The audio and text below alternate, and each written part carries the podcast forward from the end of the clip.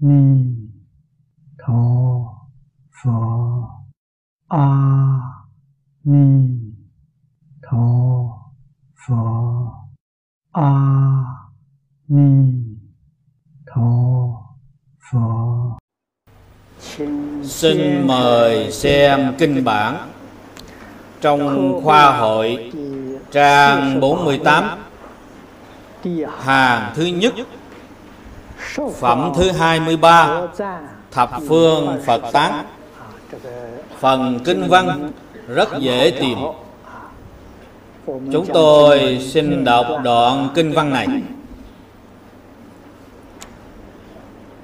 Phục thứ A Nan, Đông phương hằng hà sa số thế giới, nhất nhất giới trung, như hằng sa Phật, các xuất quảng trường thiệt tướng, phóng vô lượng quang, thuyết thành thật ngôn, xưng tán vô lượng thọ Phật, bất khả tư nghị công đức. Đến chỗ này là một đoạn.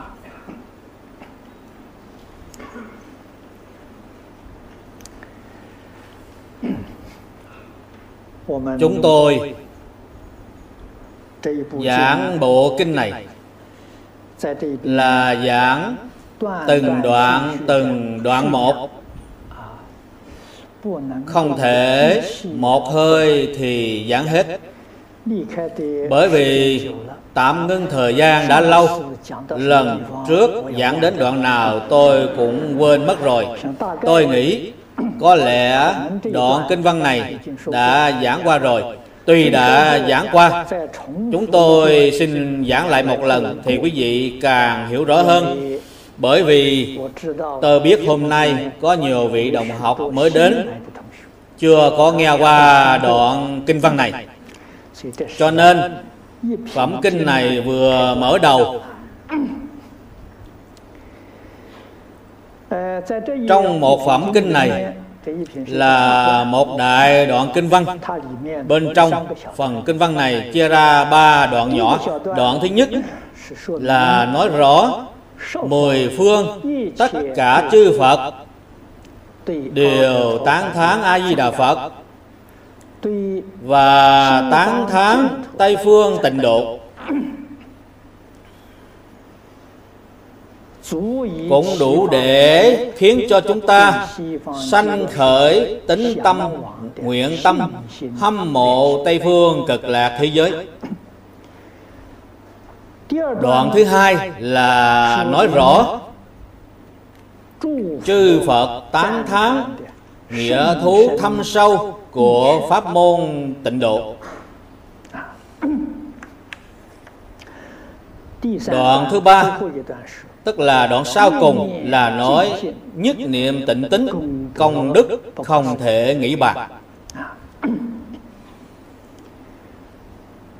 Chúng ta học Phật, đặc biệt là tu học pháp môn này, cổ Đại Đức đều nói pháp môn này là dị hành đạo.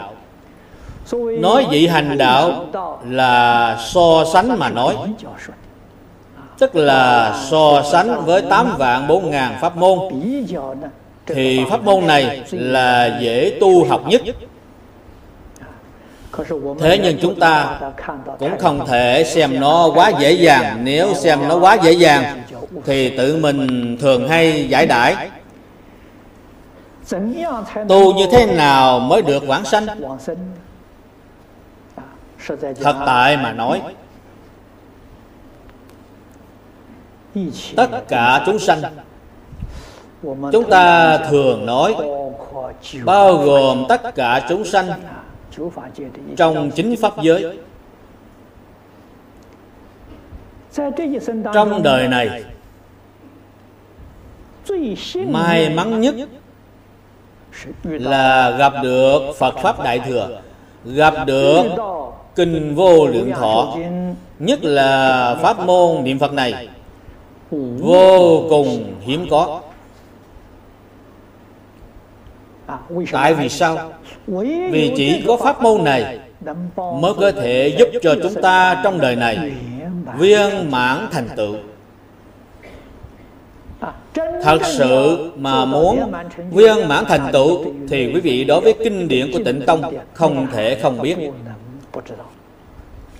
Bộ kinh này giảng được rất tường tận, nhất là bộ chú giải của lão cư sĩ Hoàng Niệm Tổ.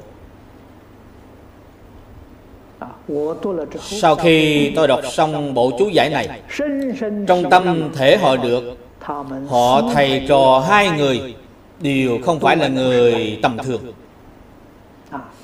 Thầy của lão cư sĩ Hoàng Niệm Tổ chính là lão cư sĩ Hạ Liên Cư. Lão cư sĩ Hạ Liên Cư vì chúng ta hội tập bộ kinh này, học trò của Ngài đích thân nghe Ngài giảng qua bộ kinh này mấy lần. Lão cư sĩ Hoàng Niệm Tổ đã làm chú giải cho bộ kinh này, đặc biệt dẫn chứng kinh điển, nội dung rất là phong phú. Thật tại mà nói, không kém hơn Đại Phương Quảng Phật Hoa Nghiêm Kinh. Từng chữ từng câu đều bao hàm vô lượng nghĩa, thật là hiếm có, khó gặp. Trong bài kệ khai kinh có nói trăm ngàn muôn kiếp rất khó gặp, nay chúng ta may mắn đã gặp được.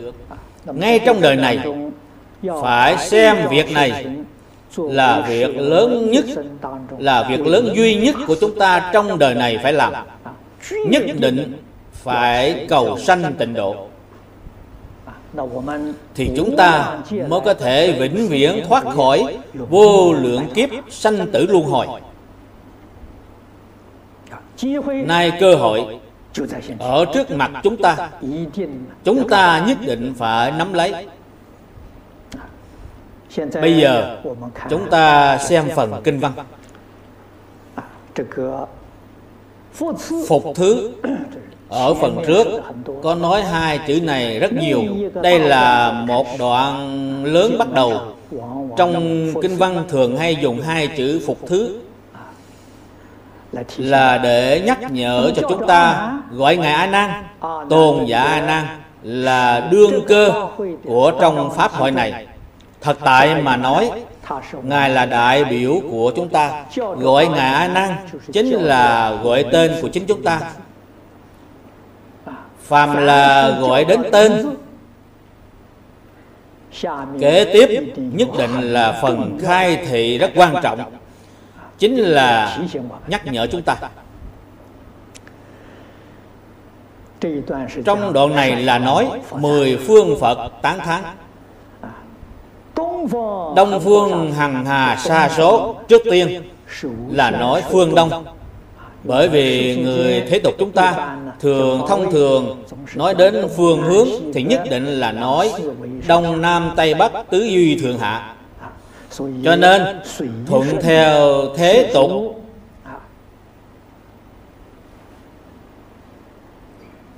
thì dùng thứ tự như vậy.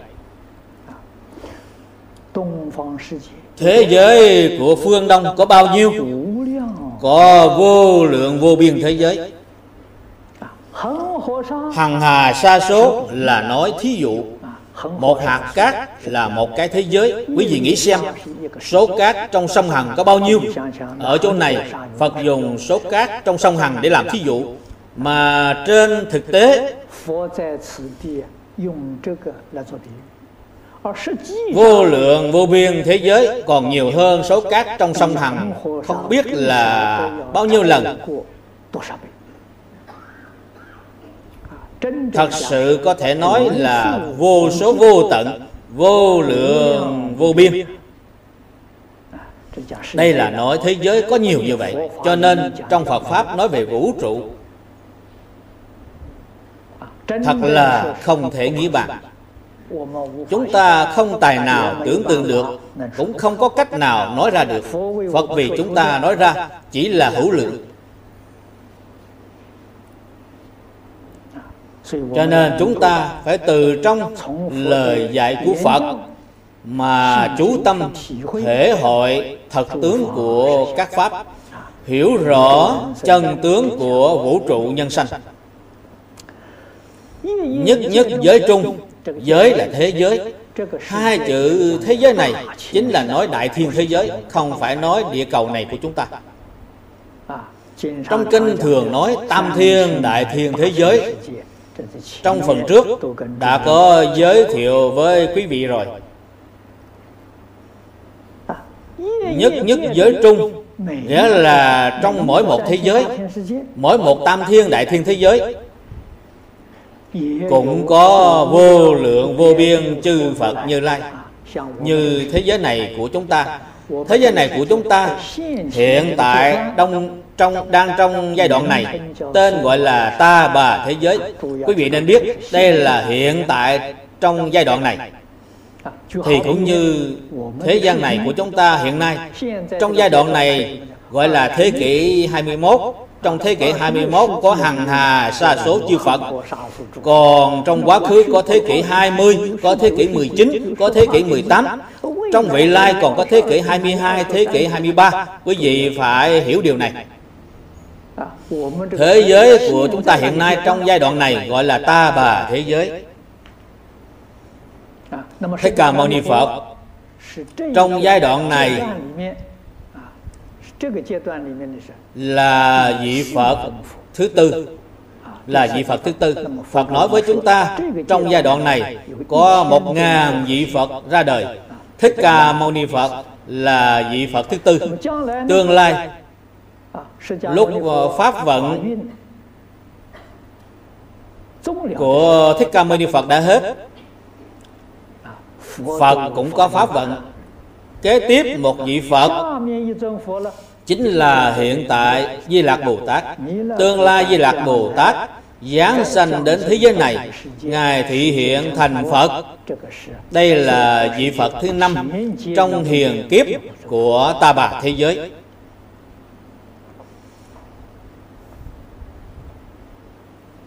Như những thế giới này, tôi dùng thí dụ nói thời gian, giai đoạn, thì quý vị chú tâm mà thể hội.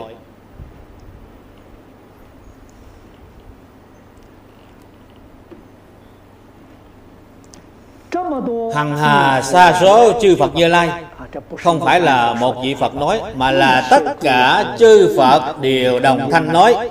Kế tiếp một câu: các xuất quảng trường thiệt tướng, tức là điều hiện tướng lưỡi dài rộng.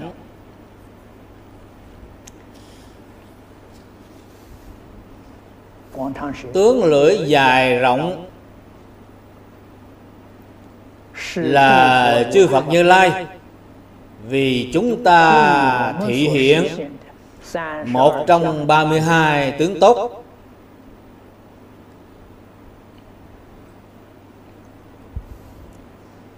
Phật tại trong kinh nói với chúng ta rằng một người mà ba đời không vọng ngữ, tức là không nói láo. Nếu chúng ta đời quá khứ, trước đời quá khứ, lại trước đời quá khứ, ba đời cũng không có nói một câu vọng ngữ, thì cái lưỡi của quý vị khác với người khác. Cái lưỡi của quý vị lè ra có thể liếm tới lỗ mũi của mình. Đây là ba đời không vọng ngữ. Còn cái lưỡi của Thích Ca Mâu Ni Phật lè ra có thể che cả khuôn mặt.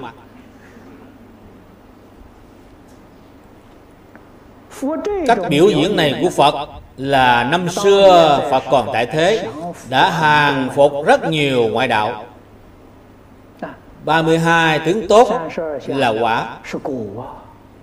Mỗi một tướng tốt đều có nghiệp nhân. Tướng lưỡi dài rộng là không vọng ngữ, không lưỡng thiệt, không ỷ ngữ, không ác khẩu, là quả báo viên mãn của khẩu nghiệp. Chứng minh lời của Phật nói mỗi câu đều chân thật, không có một câu nào là giả dối, thì mới có được cái tướng này. Năm xưa luật sư ngoại đạo cùng với Thích Ca Mâu Ni Phật chung một nơi, Phật nói với họ rằng các ông lè lưỡi ra xem, coi ai có thể giống như cái lưỡi của ta che cả khuôn mặt hay không. Mọi người không có gì, lời gì để nói. Cho nên chúng ta thấy từ tướng tốt của Phật thì quý vị biết tướng tốt là quả. Quả là do nhân tu tu thành. Quả nhất định có nhân. thị hiện như vậy cũng là khai thị cho chúng ta. Mỗi một người chúng ta đều muốn mình có tướng tốt, nhất là trong xã hội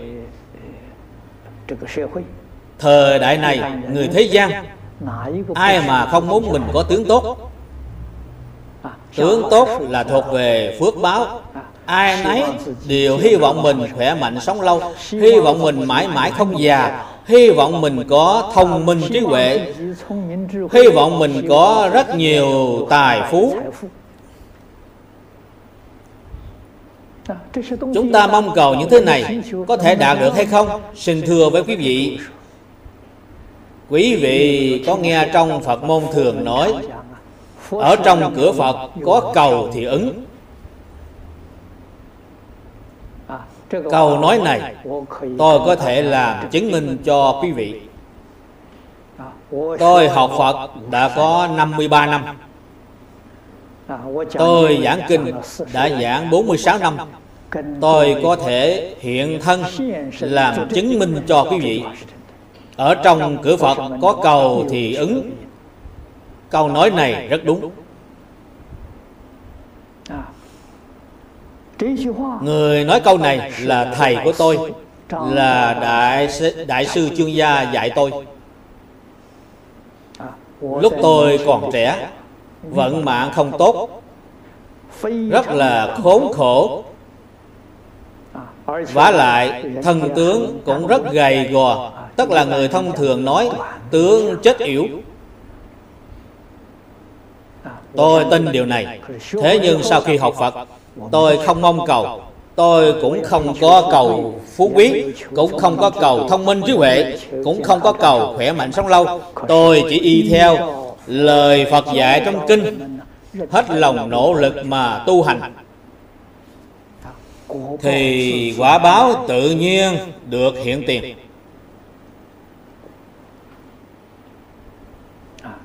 Đây chính là thầy dạy cho tôi. Phật tại trong kinh điển đã nói, hoàn toàn là chân thật.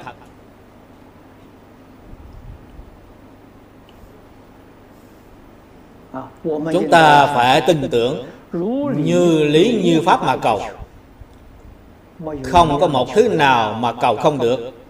Kể cả thọ mạng cũng có thể cầu, huống chi là những việc khác khó nhất. Thế nhưng điều quan trọng nhất là chúng ta trong đời này phải cầu sanh tịnh độ. Đây là điều rất quan trọng. Cho nên chúng ta có rất nhiều sự cảm ứng, khiến cho tâm chúng ta có đầy đủ lòng tin cầu sanh tịnh độ. Tôi giảng bộ kinh này thường hay khuyến khích mọi người phải cầu sanh tịnh độ. Lần này chúng ta cùng nhau học tập bộ kinh này. Theo riêng tôi mà nói, đây là tôi giảng bộ kinh này lần thứ mười. Trước kia tôi đã giảng qua chín lần. Thế nhưng giảng được, giảng không được tường tận, đều bị thời gian hạn chế. Cho nên giảng lần này chúng tôi không bị thời gian hạn chế, phải giảng một cách tường tận. Tôi đã từng nhiều lần nói với các đồng học, quý vị muốn thật sự nắm chắc phần vãng sanh thì quý vị nhất định phải hết lòng nỗ lực đọc tụng học tập Kinh Vô Lượng Thọ. Học tập chính là đem những đạo lý trong kinh điển trở thành tư tưởng kiến giải của chính mình. Những lời dạy trong kinh điển trở thành lời nói việc làm của chính mình. Nếu quý vị thực hành được một trăm phần trăm thì bộ kinh này chính là giấy bảo đảm của quý vị vãng sanh Tây Phương Cực Lạc thế giới, chắc chắn là thượng phẩm thượng sanh. Kế tiếp một chương thì sẽ nói đến ba bậc chính phẩm.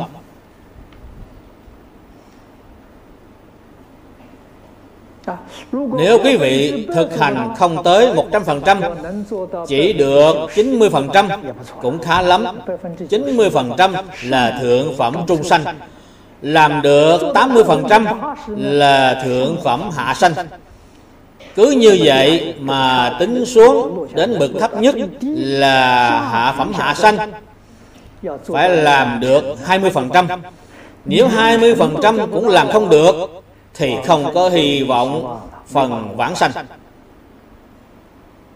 Chúng ta không thể không biết điều này.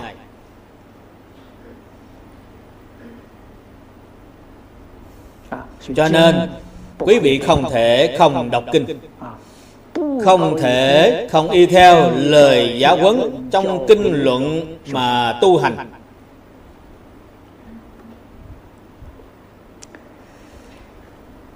Trong tiểu bản Kinh A Di Đà, quý vị thường đọc tụng. Trong Kinh A Di Đà cũng có nói như vậy: như thị đẳng hằng hà sa số chư Phật, các ư kỳ quốc, xuất quảng trường thiệt tướng, biến phú tam thiên đại thiên thế giới, thuyết thành thật ngôn, nhữ đạn chúng sanh, đường tính thị xưng tán, bất khả tư nghị công đức, nhất thiết chư Phật sở hộ niệm kinh. Chúng ta biết cổ đại đức nói với chúng ta, Kinh A Di Đà là tiểu bản, Kinh Vô Lượng Thọ là đại bản, còn có lớn hơn đại bản, đó chính là Kinh Đại Phương Quảng Phật Hoa Nghiêm. Vào đời nhà Thanh, thời đại Càn Long, cư sĩ Bành Tế Thanh có nói, Kinh Vô Lượng Thọ chính là trung bản Hoa Nghiêm. Nói được rất đúng, nói được rất có lý. Tại vì sao? Vì Kinh Hoa Nghiêm ở phần sau cùng mới là thật sự thành tựu viên mãn, là nhờ vào, là phải nhờ vào Phổ Hiền Bồ Tát, Thập Đại Nguyện Vương dẫn về cực lạc, thì Hoa Nghiêm mới thật sự đạt đến cứu cánh viên mãn.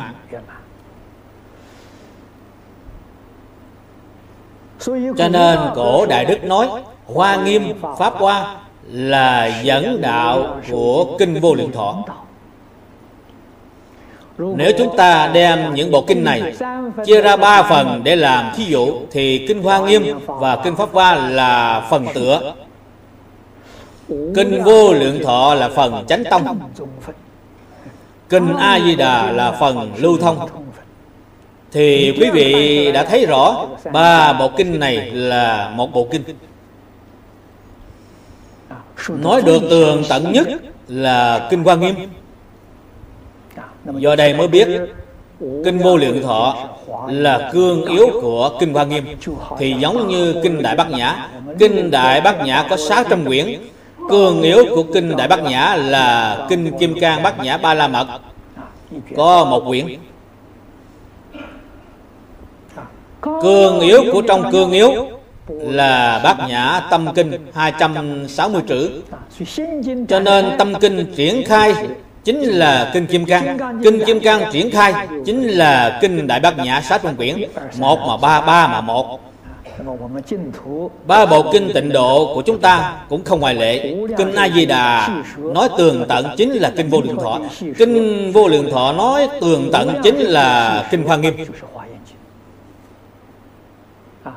Cho nên các đồng tu học pháp môn tịnh độ, nếu quý vị có thì giờ thì quý vị không thể không học Hoa Nghiêm. Quý vị học Hoa Nghiêm đối với tịnh độ thì mới nhận biết, thấu triệt, mới thật sự lý giải. Quý vị tu học pháp môn này sẽ sanh tâm hoan hỷ. Trong kinh điển Đại Thừa có nói thường sanh tâm hoan hỷ, pháp hỷ sung mãn, quý vị mới thật sự đạt được pháp hỷ. Trong nhà Phật còn gọi là pháp vị. Thế vị không sánh bằng pháp vị. quý vị mới thật sự thể hội được, mới thật sự khế nhập được, mới thật sự đạt được sự lợi ích vô cùng thù thắng.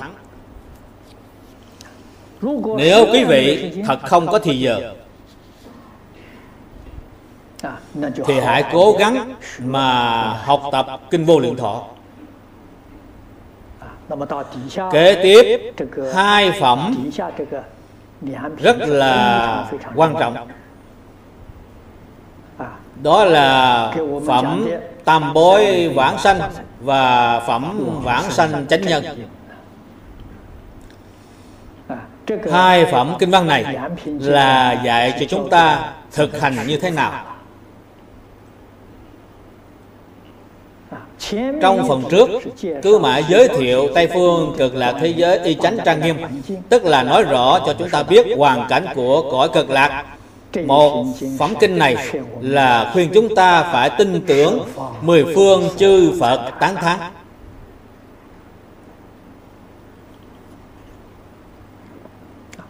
Hãy điều dùng tướng lưỡi thù thắng nhất, tức tướng lưỡi dài rộng là Thế Tôn biểu hiện giáo hóa chúng sanh. Ngài chỉ dùng tướng lưỡi che cả khuôn mặt, điều này cũng rất là phi thường rồi. Chỗ này nói tướng lưỡi dài rộng che khắp tam thiên đại thiên thế giới, có lẽ chúng ta muốn hỏi tướng lưỡi dài rộng của Phật che khắp tam thiên đại thiên thế giới, tại sao chúng ta không nhìn thấy?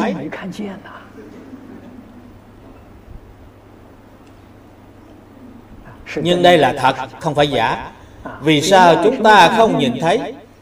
Vì tướng lưỡi của Phật quá mỏng.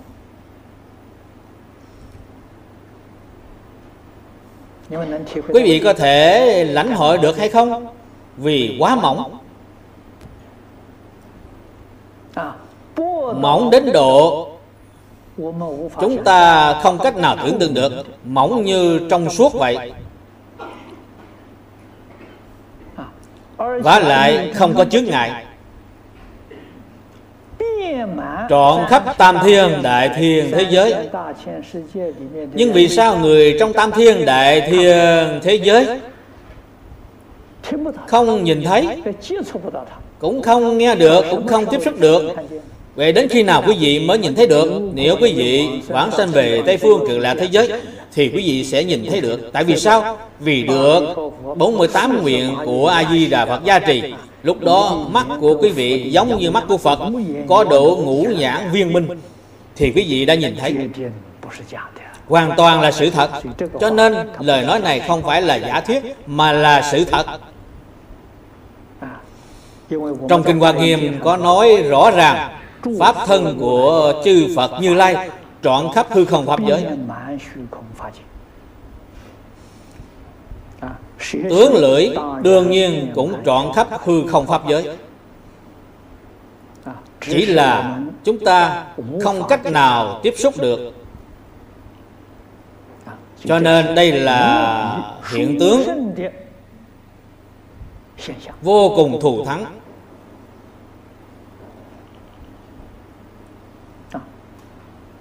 Theo cách nói của cổ nhân, hiện tướng lưỡi dài rộng tức là phóng vô lượng quang. Cổ nhân nói được rất hay. Tướng lưỡi tức là ánh sáng, ánh sáng tức là tướng lưỡi, gọi là phóng vô lượng quang. Các nhà khoa học hiện nay đều biết ánh sáng không phải là một thứ đơn thuần, cũng rất là phức tạp. Sóng ánh sáng nếu là sóng dài thì nhục nhãn của chúng ta không nhìn thấy. Trong rất nhiều sóng ánh sáng, chúng ta chỉ có thể thấy được sóng ngắn. Nếu dài hơn sóng ngắn thì không thấy được, còn ngắn hơn sóng ngắn cũng không thấy được. Tuy nhà khoa học hiện nay đã phát minh ra nhiều máy móc để giúp cho chúng ta có thể nhìn thấy được những thứ mà nhục nhãn của chúng ta không nhìn thấy, như tử ngoại tuyến, quang tuyến X. Những thứ này có thể nhìn thấy được mấy loại. Thế nhưng mọi người đều biết trên sự thật, trên lý luận mà nhục nhãn của chúng ta thấy sóng ánh sáng, có sóng dài, có sóng ngắn, điều là không có hạn lượng, điều là vô hạn lượng. Cổ đức dùng cái này để thuyết minh rất hay. Sóng ánh sáng vô hạn lượng chính là vô lượng quang của Phật, chính là lưỡi dài rộng của Phật. Cái giải thích này rất hay, mà đức thật là nói lời thành thật. Nói lời thành thật này không phải là nói chi khác, chính là xưng tán công đức của vô lượng thọ Phật, không thể nghĩ bàn. Một câu này là gì? Ý nghĩa của câu này chính là bộ kinh vô lượng thọ này trực tiếp chỉ cho cái này. Nếu nói nghĩa rộng, tức là năm xưa Thế Tôn còn tại thế, thị hiện trong thế gian này chúng ta, Ngài đã nói tất cả kinh điển xuống suốt bốn mươi chín năm đều là vô lượng quang, đều là nói lời thành thật.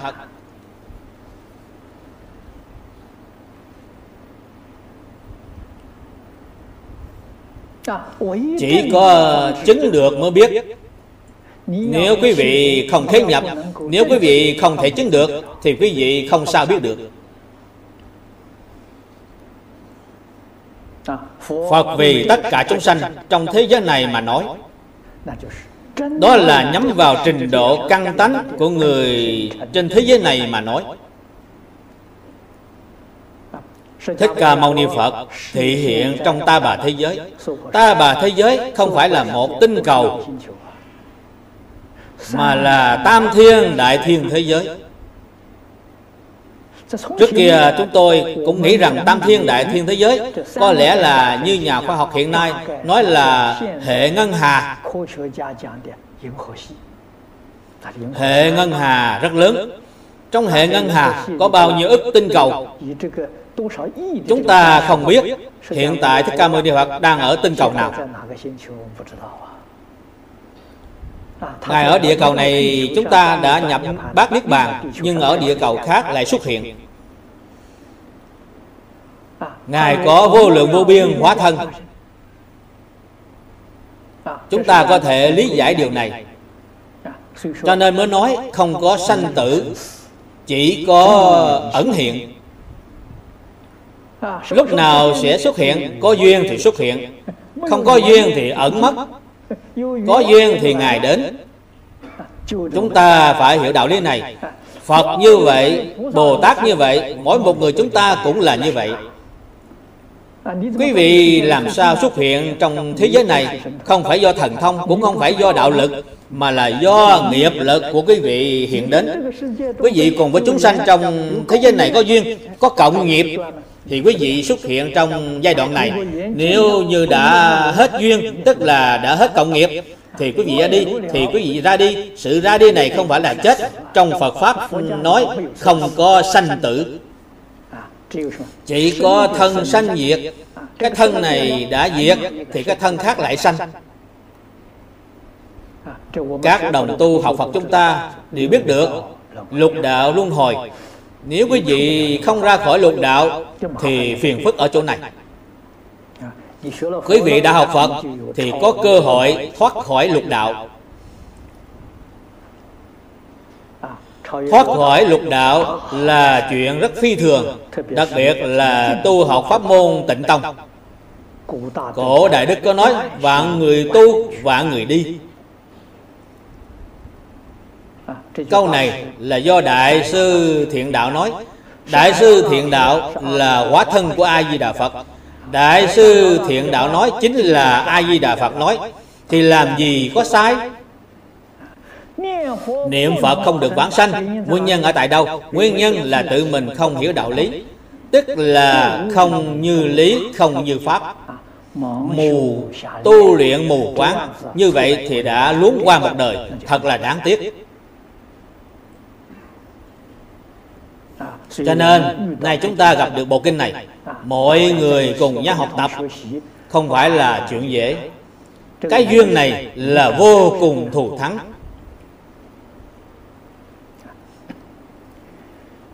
Tu hành như lý như pháp, không một ai mà không được thành tựu, không một ai mà không được vãng sanh.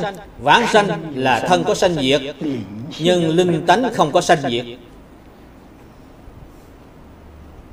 Người thật sự có trí huệ thông minh, họ sống trong thế gian này, họ biết rõ thế gian này. Như trong Kinh Đại Thừa có nói, phàm là cái gì có hình tướng đều là hư vọng, tất cả pháp hữu vi như mộng huyễn bọt bóng. Nhất định phải liễu giải chân tướng sự thật này. Cho nên những thứ này không nên để trong tâm,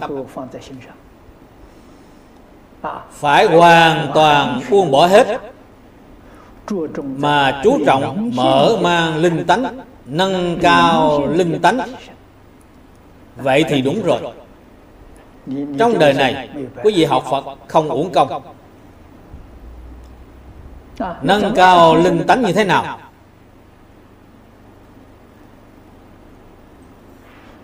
Là phải y theo lời dạy trong kinh luận,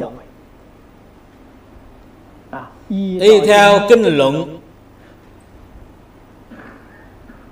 tức là tu chính cách nghĩ, cách nhìn, cách làm sai lầm của chúng ta.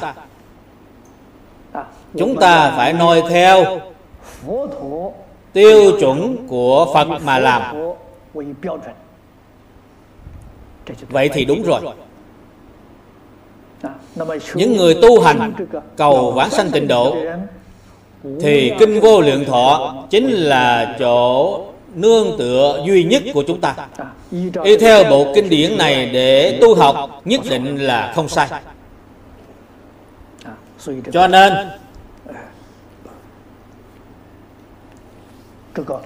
Vô Lượng Quang và nói lời thành thật, đích đích thật thật, không sai chút nào.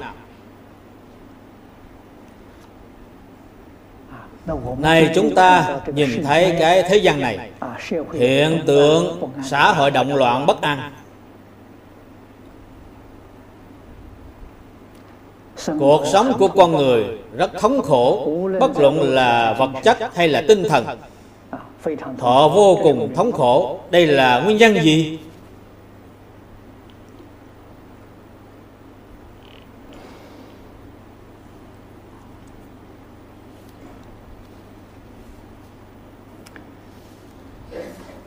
Tôi nghĩ rằng chư vị đồng học có lẽ cũng biết được, trong Thiền Tông Lục Tổ Huệ Năng có một công án gọi là gió động hay phướng động.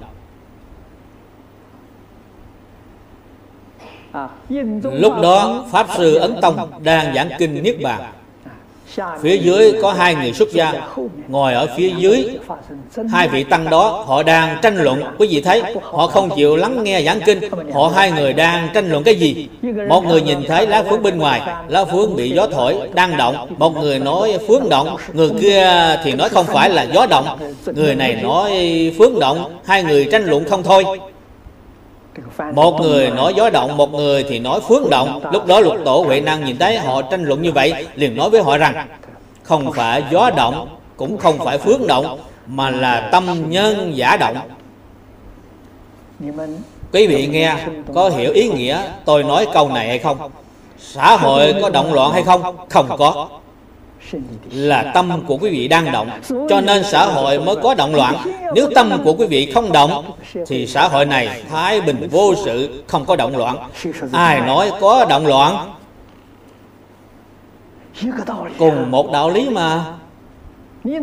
Quý vị mà tham thấu cái công án này thì biết cái xã hội này vốn là an định.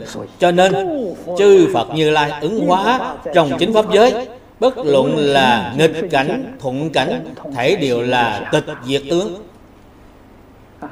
Do nguyên nhân gì? Vì tâm của họ không động. Đã chứng minh Phật tại trong kinh thường nói cảnh chuyển theo tâm.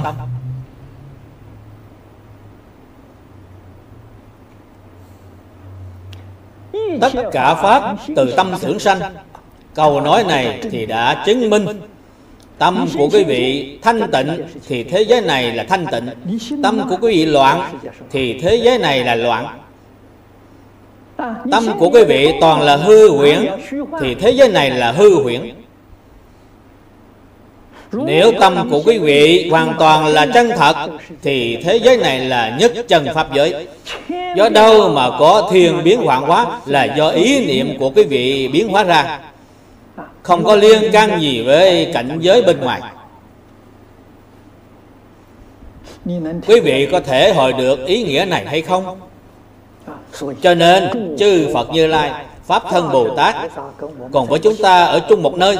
Các ngài trụ trong trụ trong tịnh độ, trụ trong nhất chân pháp giới, còn chúng ta thì trụ trong Ta Bà thế giới, trụ trong giữa thời đại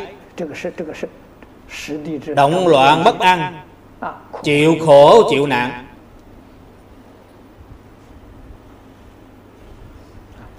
Cho nên chúng ta học Phật không học gì khác.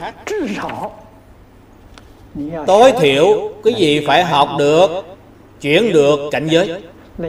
Trong Kinh Lăng Nghiêm có nói, nếu chuyển được vật tức đồng Như Lai. Chuyển vật tức là quý vị chuyển được cảnh giới, bất luận là nghịch cảnh hay thuận cảnh, thiện duyên hay ác duyên, trong tâm của quý vị là bình đẳng. Quý vị trong cảnh giới này tuyệt đối không có phân biệt, tuyệt đối không có chấp trước, thì là cảnh giới bình. Nếu quý vị ở trong cảnh giới này mà không khởi tâm, không động niệm, thì xin chúc mừng quý vị, quý vị đã khế nhập nhất chân pháp giới. Quý vị cùng với chư Phật Như Lai là đồng một cảnh giới. Phải từ chỗ này mà dụng công phu. Cho nên ngày nay chúng tôi cứ mỗi hai năm một lần đi tham dự cuộc hội nghị hòa bình do Liên Hiệp Quốc tổ chức, thì tôi cảm thấy ý niệm của mọi người đã sai, phương hướng cũng đã sai. Sai ở chỗ nào? Sai ở chỗ chúng ta có tâm phân biệt, chúng ta có tâm chấp trước. Chỉ cần có tâm phân biệt, có tâm chấp trước, thì thế giới này vĩnh viễn không bao giờ có ngày hòa bình. Tại vì sao? Vì có tâm phân biệt chấp trước, nên tạo thành đối lập, tạo thành mâu thuẫn, tạo thành hiểu lầm, thì làm sao có ngày thái bình. Vậy phải làm sao đây? Cho nên Phật chỉ dạy một phương pháp hay nhất cho chúng ta. Chỉ cần chúng ta chuyển được ý niệm, ở trong tất cả cảnh giới tâm không phân biệt, không chấp trước. Tối thiểu, tối thiểu phải làm được hai thứ này. Hai thứ này không phân biệt, không chấp trước là pháp giới nào? Là trong tứ thánh pháp giới đã ra khỏi luận đạo. Tứ thánh pháp giới là A La Hán, Bích Chi Phật, Bồ Tát, là những cảnh giới này. Tuy chưa đạt đến cảnh giới của Phật, nhưng đã cao minh hơn người thế gian lục đạo chúng sanh quá nhiều. Đây là chúng tôi huân tập nhiều năm trong Kinh giáo Đại Thừa. Chúng tôi biết rõ, chỉ cần đối với tất cả mọi người, mọi việc, mọi vật không chấp trước, thì quý vị thoát khỏi lục đạo. Không phân biệt thì siêu việt thập pháp giới. Tại sao phải khởi dậy phân biệt chấp trước? Phân biệt chấp trước là hư vọng, không phải chân thật. Cho nên lỗi lầm không tại bên ngoài. Bên ngoài không có lỗi lầm. Bên ngoài tất cả mọi người, mọi việc, mọi vật, thấy điều không có lỗi lầm. Đúng như Đại sư Ngũ Ích, Ngũ Ích tại trong quyển Linh Phong Tông Luận có nói, cảnh duyên không tốt xấu. Cảnh là hoàn cảnh vật chất, duyên là hoàn cảnh nhân sự. Trong hoàn cảnh vật chất và hoàn cảnh nhân sự không có tốt xấu. Vì sao không có tốt xấu? Vì phàm là cái gì có hình tướng đều là hư vọng, nó làm gì có tốt xấu. Tốt xấu ở chỗ nào? Tốt xấu là chúng ta khởi tâm động niệm. Chúng ta không khởi tâm, không động niệm, không phân biệt, không chấp trước, thì pháp giới này là nhất chân. Nếu chúng ta khởi tâm động niệm, phân biệt chấp trước, thì pháp giới này biến thành lục đạo luân hồi, thì biến thành Ta Bà thế giới.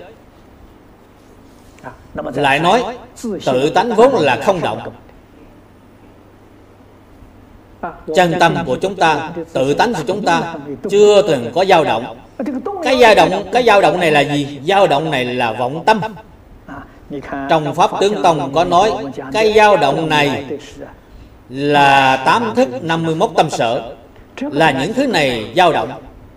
Những thứ này trong chân tâm bản tánh vốn là không có. Quý vị nên biết nó vốn là không có, cho nên nó không phải là thật. Quý vị không cần để đến nó thì nó không có. Nếu quý vị thường chăm lo nó thì nó nổi dậy, thì nó khởi tác dụng. Quý vị phải hiểu đạo lý này. Quý vị phải tham cho thấu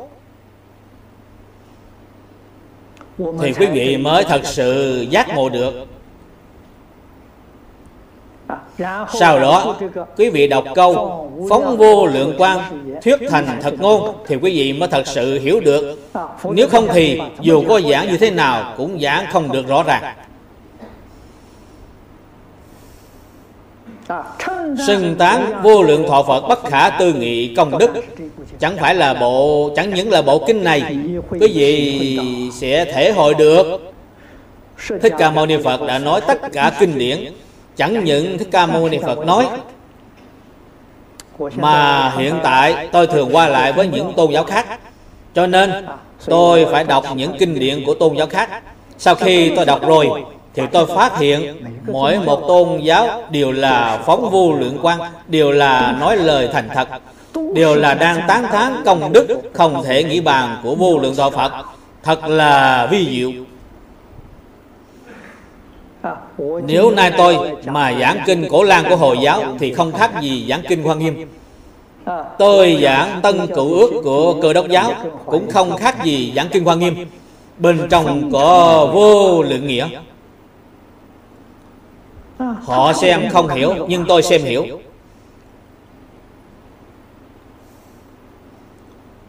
Đích đích thật thật, từng chữ từng câu trong kinh điển của họ bao hàm vô lượng nghĩa. Cho nên tâm chân thành của chúng ta, đây là then chốt.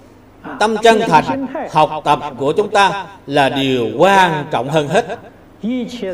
Những thần linh của tất cả tôn giáo đều là hóa thân của Tỳ Lô Giá Na Như Lai. Hay nói cách khác, chính là Tỳ Lô Giá Na Như Lai. Thích Ca Mâu Ni Phật là hóa thân của Tỳ Lô Giá Na Như Lai. A Di Đà Phật cũng là hóa thân của Tỳ Lô Giá Na Như Lai.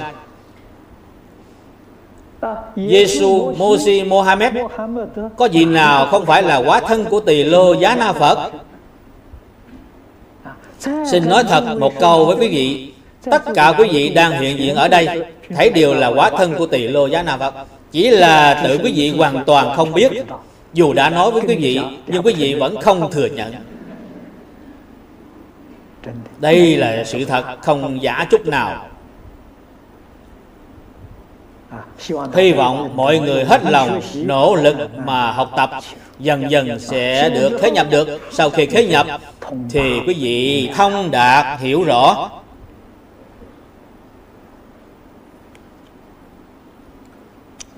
Cái ý nghĩa này vô cùng vô cùng sâu sắc, huyền diệu.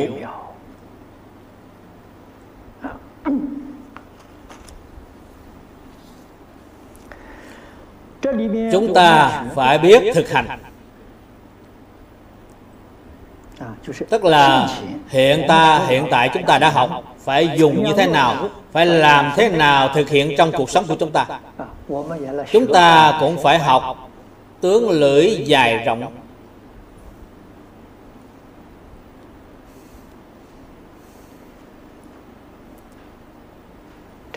Cái tướng lưỡi dài rộng này, tức là người hiện nay chúng ta nói ảnh hưởng. Lời của ta nói ra, mặt ảnh hưởng có bao lớn, thời gian ảnh hưởng được bao lâu. Quý vị nghĩ xem, đây có phải là tướng lưỡi dài rộng hay không? Không sai chút nào.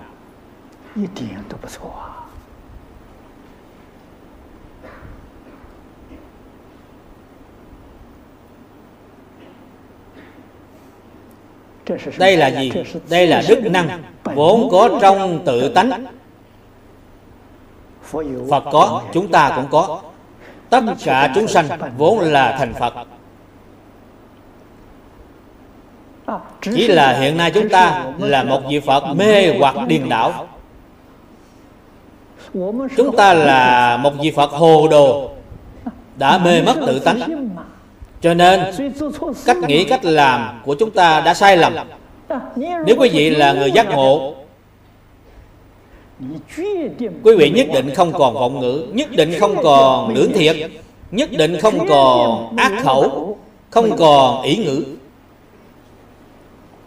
Người giác ngộ tuyệt đối không tạo khẩu nghiệp.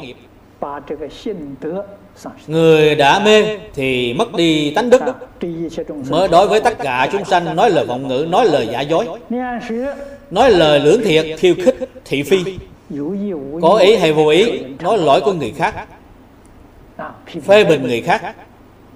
Ác khẩu là nói lời thô lỗ, ý ngữ là nói lời thêu dệt. Điều là hại người lợi ta. Đây là đã mê mất tánh, mê mất tự tánh. Phật tại trong kinh nói người mê mất tự tánh là kẻ đáng thương. Câu kẻ đáng thương này tại trong kinh thường xem thấy, là đối với người đã mê mất tự tánh mà nói. Nếu quý vị không mê thì tánh đức của quý vị tự nhiên lưu lộ ra. Nói một cách dễ hiểu, tánh đức chính là thập thiện nghiệp đạo. Thập thiện nghiệp đạo là tánh đức trong tự tánh vốn có, cũng không có mất đi. Thì giống như một người họ đã tỉnh táo sáng suốt, lúc họ uống rượu say thì nói bậy nói bạ. Chúng ta là những người, chính là những vị Phật uống rượu say, là vị Phật đã say, là vị Phật đã mê. Đến khi nào quý vị tỉnh táo sáng suốt thì cùng với chư Phật Như Lai không có khác nhau. Sau khi đã tỉnh táo, chẳng những không có lục đạo mà cũng không có thập pháp giới. Đại sư Vĩnh Gia tại trong Chứng Đạo Ca có nói, trong mộng rõ ràng có lục đạo, giác ngộ rồi không còn đại thiên. Hiện tại chúng ta là đang mê, đang ở trong mộng.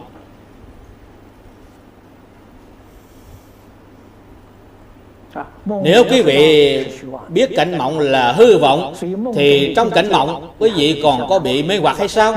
Quý vị còn phân biệt chấp trước hay sao? Không, không bao giờ. Tại vì sao? Vì nó là giả không phải thật. Nếu chúng ta mà thật sự biết được lục đạo là cảnh mộng, thập pháp giới là cảnh mộng, lục đạo thập pháp giới chỉ là đã là cảnh mộng, thì quý vị không bao giờ để nó trung tâm. Thì tâm của quý vị mới thanh tịnh. Tâm thanh tịnh thì sanh trí huệ. Tâm thanh tịnh mới thấy được tất cả chân tướng sự thật, nghĩa là thấy được rõ ràng thấu triệt thật tướng của các pháp.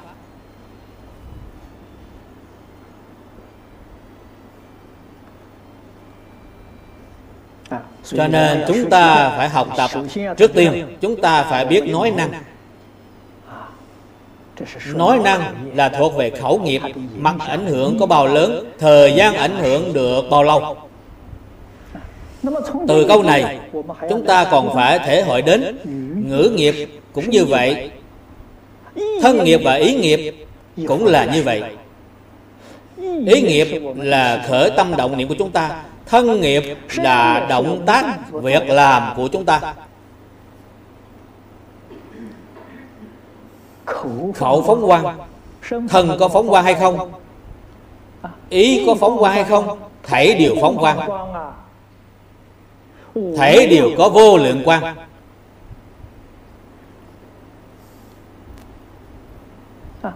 Sau khi hiểu rõ những chân tướng sự thật này thì quang minh của chúng ta phải thiện, phải thuần tịnh thuần thiện. Đây là gần hai ba năm nay chúng tôi đã nêu ra câu này. Mười mấy năm trước chúng tôi đã viết ra yếu lĩnh tu hành. Đó là chân thành, thanh tịnh, bình đẳng, chánh giác, từ bi. Chúng ta khởi tâm động niệm nhất định phải tương ứng với mười chữ này. Đây là vô lượng quang và vô lượng thọ của ý nghiệp chúng ta, tương đồng với chư Phật Như Lai. Thân nghiệp của chúng ta không sát sanh, không trộm cắp, không dâm dục. Thân nghiệp của chúng ta tương đồng với thân nghiệp của chư Phật Như Lai. Khẩu nghiệp tương đồng, ba nghiệp thân ngữ ý tương đồng, thì chúng ta càng ngày càng gần với chư Phật Như Lai. Chúng ta niệm Phật không có lý nào mà không được vãng sanh. Đây là quý vị đã nắm chắc phần vãng sanh. Quý vị đã có đủ lòng tin, quý vị không còn hoài nghi chút nào. Cho nên thế duyên trong thế gian này, bất luận là việc lớn hay việc nhỏ, việc thiện hay việc ác, chỉ cười mà thôi, tuyệt đối không để trong tâm. Tự mình vĩnh viễn sống trong hoàn cảnh, sống trong hoàn cảnh chân thành thanh tịnh, thuần tịnh thuần thiện.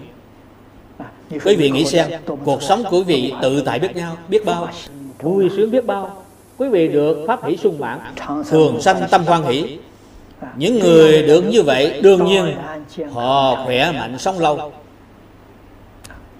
họ không bao giờ sanh bệnh. Lúc tôi giảng kinh cũng có nói nhiều lần, con người sanh bệnh là vì họ có bệnh căn. Căn là gì? Căn là tham sân si. Trong kinh Phật có nói tham sân si là tam độc phiền não, là bệnh độc. Bên trong của quý vị có bệnh độc, bên ngoài thì có cảm nhiễm. Quý vị phải nhổ trừ tham sân si, bệnh độc bên trong, thì quý vị mới không sanh bệnh, thì con người không bao giờ sanh bệnh. Chư Phật Như Lai, Pháp Thân Bồ Tát không bao giờ sanh bệnh. Là nguyên nhân gì? Vì chư Phật Bồ Tát không có bệnh độc, các ngài đã nhổ trừ tận gốc. Chư Phật Bồ Tát ứng hóa trong thế gian này, cũng có lúc các ngài sanh bệnh cho quý vị nhìn thấy. Đó là thị hiện, là giả bệnh. Các ngài không phải thật sự sanh bệnh. Như cư sĩ Duy Ma thị hiện sanh bệnh, mọi người đều đến thăm ngài. Cư sĩ Duy Ma dùng sanh bệnh để triệu tập mọi người đến nghe ngài giảng kinh thuyết pháp. Ngài không phải là thật sự sanh bệnh. Cho nên chúng ta phải hiểu rõ đạo lý này, phải hiểu rõ sự thị hiện của Phật Bồ Tát.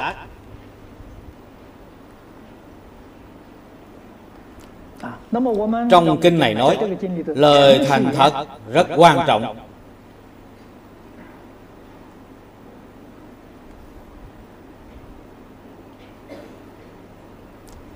Chẳng những học Phật trong pháp thế gian, vào thời xưa đọc sách Khổng Tử, đây là nói pháp thế gian, chú trọng nhất là thành tín.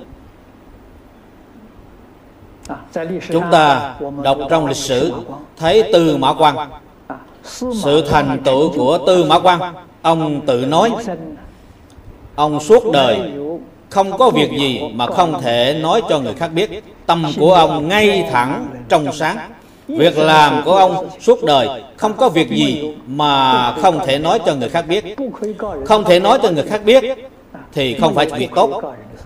Không có việc gì mà không thể nói cho người khác biết, đó là chân thành không dối. Ông đã làm được.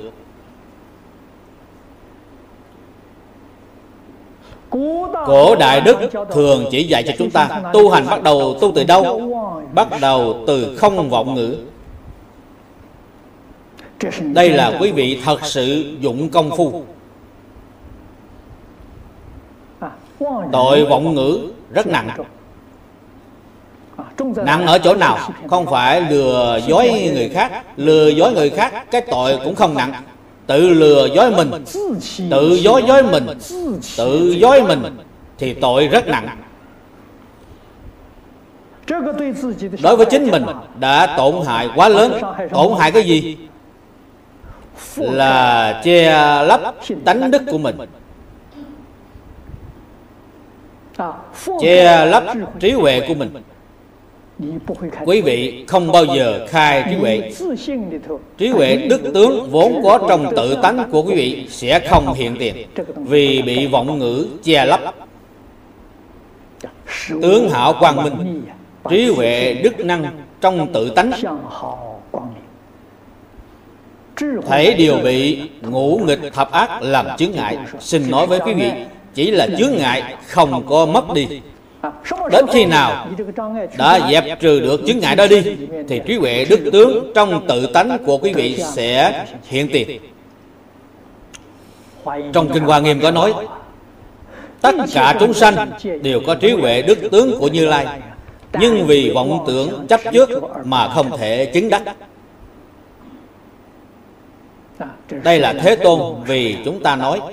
Do đây mới biết, chỉ cần chúng ta buông bỏ vọng tưởng phân biệt chấp trước, thì trí huệ đức năng trong tự tánh của chúng ta thấy điều sẽ hiện tiền.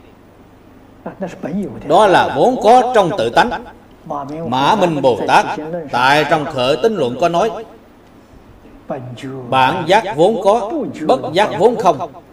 Bất giác tức là mê hoặc, mê hoặc vốn không có. Vốn không có thì không có lý nào không đoạn được. Chỉ là tập khí quá sâu, hình như rất là khó đoạn. Thế nhưng suốt đời chắc chắn có thể đoạn được.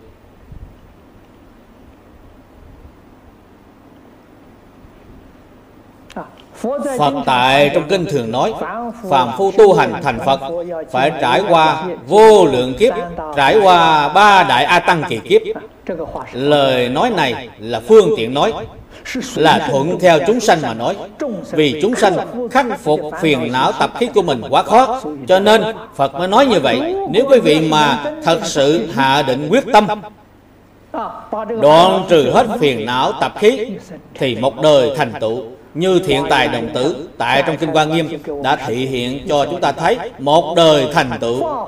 Và Long Nữ tại trong Kinh Pháp Hoa cũng đã thị hiện cho chúng ta thấy một đời thành tựu. Có nghĩa là quý vị thật sự hạ định quyết tâm khắc phục phiền não tập khí của mình.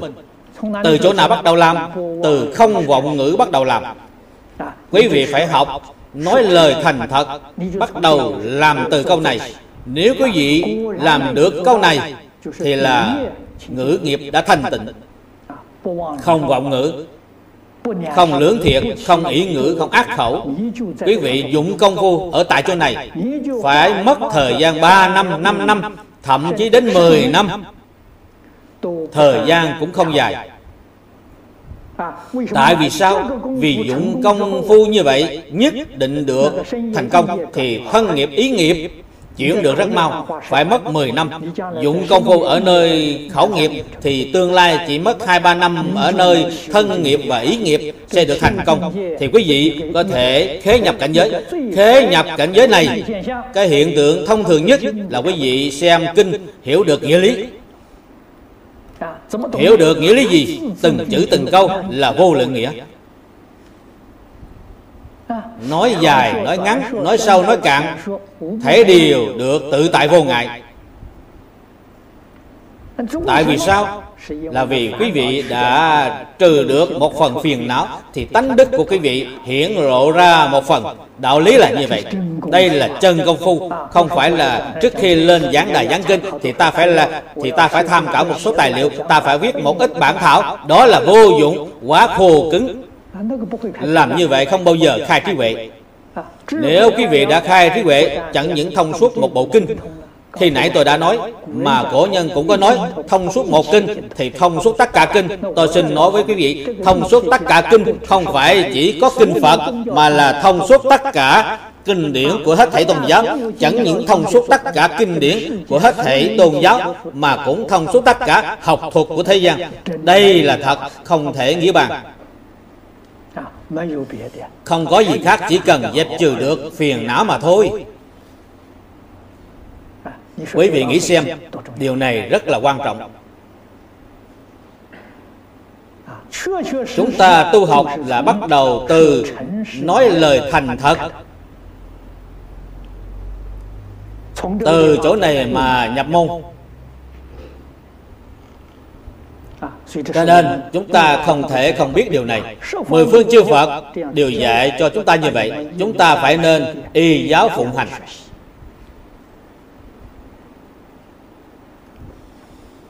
Chúng ta phải dùng tâm chân thành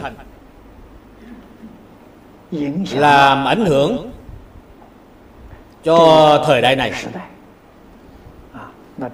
thì ánh sáng đó chiếu khắp mười phương. Hy vọng sự tu học của chúng ta, việc làm của chúng ta có thể ảnh hưởng thời gian lâu dài. Năm xưa, như năm xưa Thích Ca Mâu Ni Phật còn tại thế, Ngài vì tất cả chúng sanh giảng kinh thuyết pháp. Vì mặt thời gian mà nói, pháp vận của Ngài có một vạn hai ngàn năm, tức là thời gian ảnh hưởng của Ngài. Thời gian ảnh hưởng của Ngài có thể đạt đến một vạn hai ngàn năm. Hiện tại là đã ba ngàn năm, phía sau hãy còn chín ngàn năm.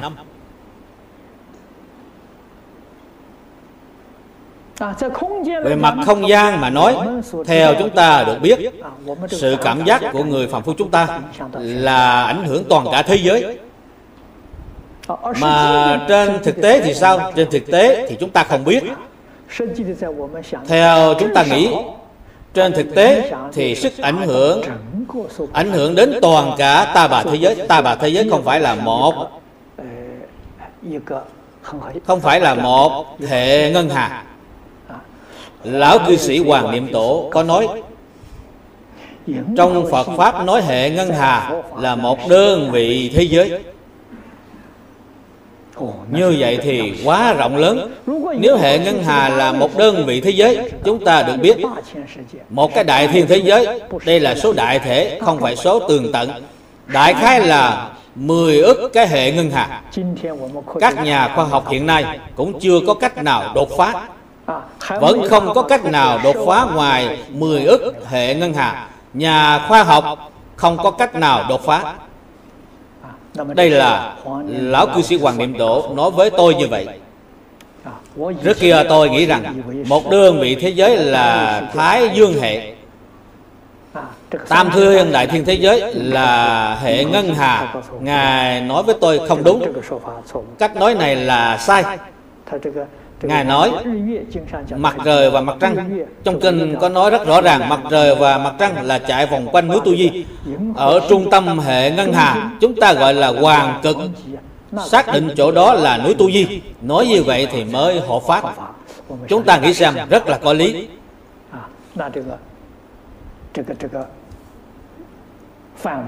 Phạm vi này rất là rộng lớn. Đây là cõi giáo hóa của một vị Phật, là mười ức cái là mười ức cái hệ ngân hà. Mặt à, ảnh hưởng ít nhất phải rộng lớn như vậy.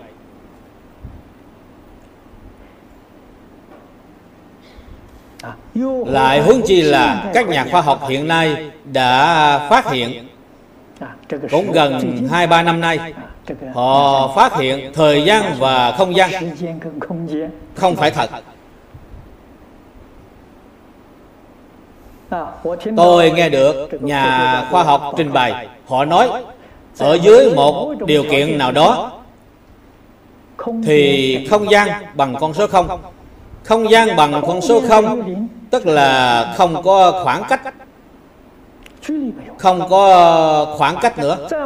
Ở dưới một điều kiện nào đó thì thời gian bằng con số không. Thời gian bằng con số không tức là không có trước sau. Cách nói này giống như Phật tại trong kinh đã nói, đặc biệt là kinh Hoa Nghiêm nói được rất nhiều. Trong kinh Hoa Nghiêm có nói niệm kiếp viên dung, một niệm tức là vô lượng kiếp, vô lượng kiếp tức là một niệm, có nghĩa là không có thời gian.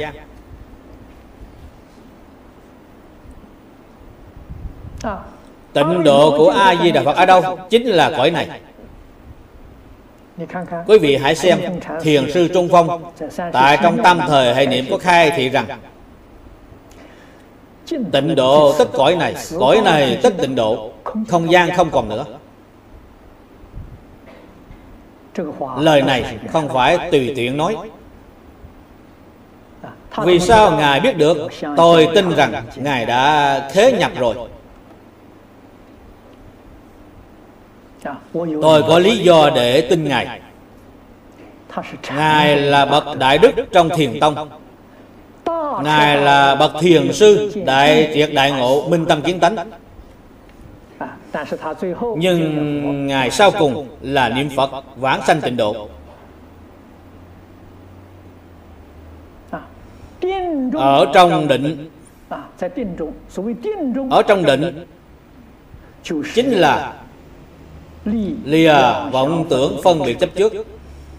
Đã buông bỏ vọng tưởng phân biệt chấp trước thì thời gian và không gian đều không còn nữa. Do đây mới biết thời gian và không gian, cái khái niệm trừ tượng này từ đâu mà có? Là từ trong vọng tưởng phân biệt chấp trước biến hiện ra.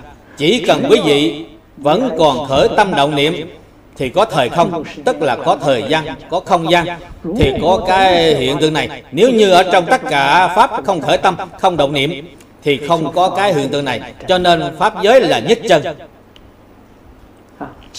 Khởi tâm động niệm là vô minh.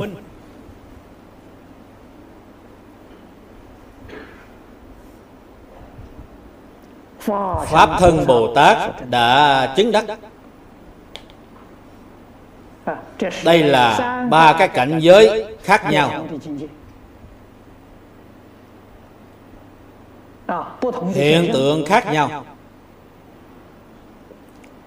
Lục đạo phàm phu chúng ta khởi tâm động niệm phân biệt chấp trước, thấy điều có đủ. Cho nên đời đời kiếp kiếp quý vị không thể buông bỏ cái nghiệp nhân này thì quý vị không thoát khỏi quả báo của lục đạo luân hồi. Nếu như đã giác ngộ, ta ở trong tất cả Pháp không còn chấp trước, nhưng còn phân biệt, vẫn còn khởi tâm động niệm, không còn chấp trước nữa, đã thật sự buông bỏ chấp trước thì quý vị đã thoát khỏi lục đạo luân hồi. Quý vị còn lại những cảnh giới, nghĩa là quý vị vẫn còn tứ thánh Pháp giới, tức là thanh văn Pháp giới, duyên giác Pháp giới, Bồ Tát Pháp giới. Quý vị ở trong những cảnh giới này lẫn quẩn chưa ra khỏi. Bởi vì công phu của quý vị có tiếng thối. Tiếng là Bồ Tát, thối thì biến thành A-la-hán. Vì, vì sao quý vị có tiếng thối? Vì quý vị còn có khởi tâm động niệm phân biệt. Nếu không còn phân biệt nữa thì không có tứ thánh Pháp giới. Tuy quý vị vẫn còn khởi tâm động niệm, lúc đó nhất chân Pháp giới hiện tiền. Tuy có khởi tâm động niệm nhưng là phiền não rất là vi tế, không nghiêm trọng. Lúc đó thì gọi quý vị là Pháp thân Bồ Tát. Trong Kinh Hoa Nghiêm gọi là bốn mươi mốt vị Pháp thân đại sĩ. Thập Pháp giới không còn nữa. Cho nên chẳng những không có lục đạo, không có thập Pháp giới, cũng không có thời gian và không gian. Cho nên gọi là nhất chân Pháp giới. Đến sau cùng thì đoạn vô minh. Cái vô minh phiền não này chính là chúng ta khởi tâm động niệm. Cho nên ở trong nhất chân Pháp giới tu hành chính là tu không khởi tâm không động niệm. Bởi vì quý vị không còn phân biệt chấp trước. Quý vị phải hiểu đạo lý này. Quý vị trong cuộc sống hàng ngày tu như thế nào thì quý vị đã hiểu. Bất luận là người, là việc, là hoàn cảnh. Người thế gian thường nói quý vị phải chịu đựng thử thách. Gặp thuận cảnh không sanh lòng vui mừng, tuyệt đối không có tham luyến. Gặp nghịch cảnh ác duyên không sanh lòng sân giận. Phải như thế nào thì mới làm được? Chỉ cần không phân biệt, không chấp trước thì làm được. Nếu quý vị có phân biệt chấp trước thì quý vị làm không được. Có phân biệt chấp trước thì quý vị có sân giận, thì quý vị có tham luyến. Bên trong này sẽ gặp phải oan oan tương báo, đến bao giờ mới trả xong. Chuyện này thật là phiền phức.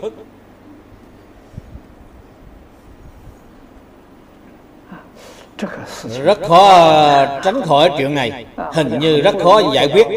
Khó ở chỗ nào? Vì quý vị không biết chân tướng sự thật. Chân tướng sự thật là gì?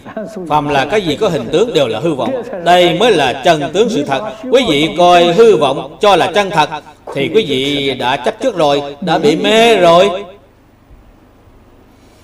Nếu quý vị biết rõ hết thảy hình tướng đều là hư vọng, quý vị còn có chấp trước hay không? Quý vị còn có phân biệt hay không? Tự nhiên thì không còn nữa.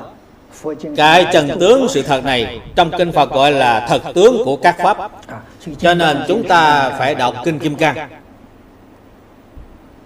Trong Kinh này có nói rất rõ ràng. Phần Kinh Văn cũng không dài, chỉ có năm nghìn chữ. Đọc một biến chỉ mất khoảng mười lăm đến hai mươi phút thì đọc xong.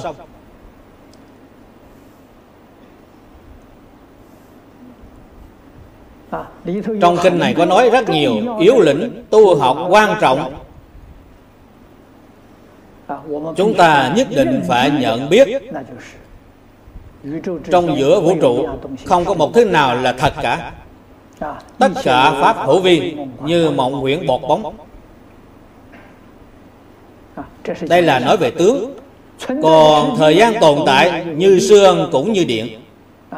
Câu kinh này tôi đã giảng qua rất tường tận. Giảng về thời gian tồn tại của các Pháp.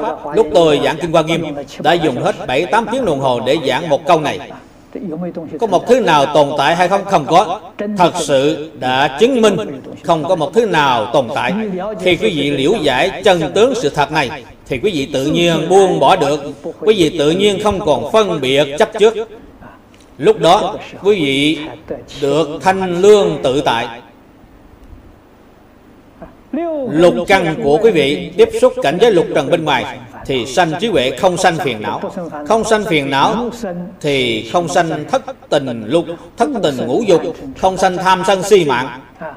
Sanh trí huệ, không sanh phiền não. Trí huệ tức là trong tâm, rõ rõ ràng ràng, minh minh bạch bạch.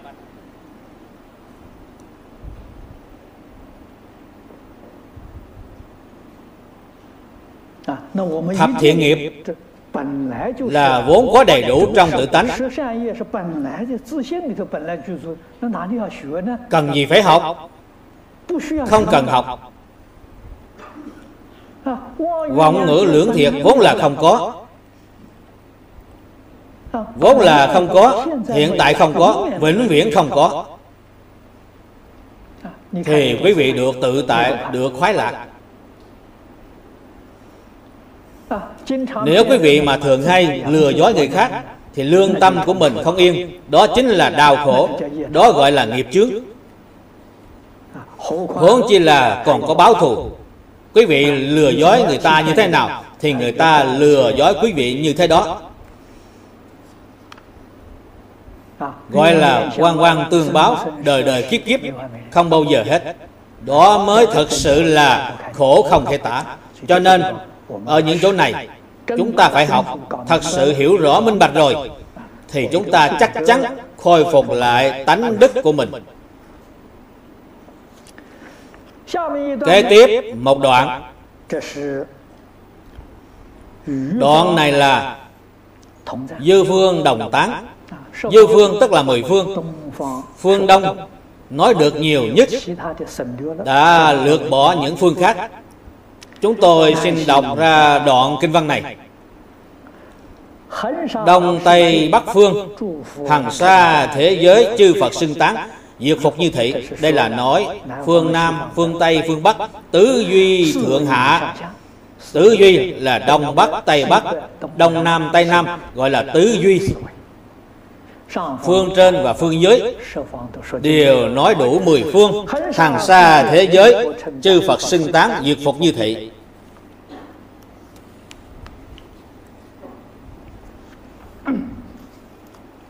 Chúng ta phải lưu ý ở chỗ này.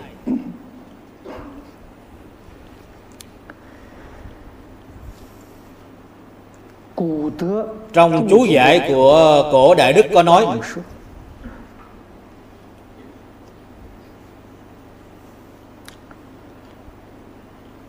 chư Phật đã chứng đắc là nhất chân pháp giới, là bình đẳng pháp giới.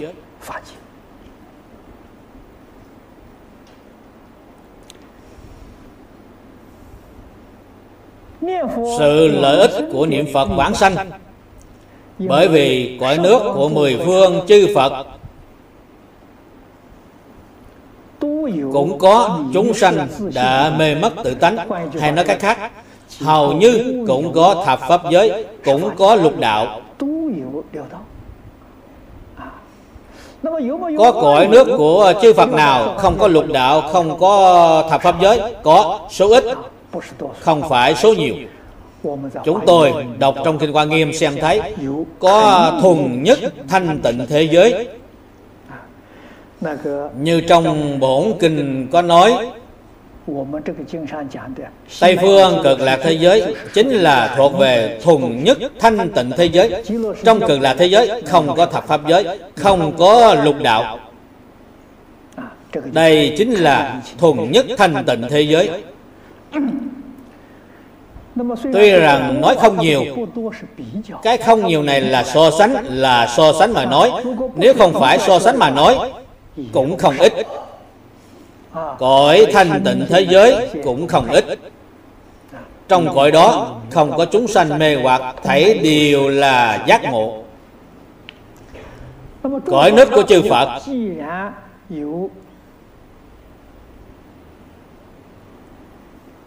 khi đã có Phạm Thánh Đồng Cư Độ, cho nên sự lợi ích của niệm Phật vãng sanh đó gọi là diệu pháp không cùng của Di Đà.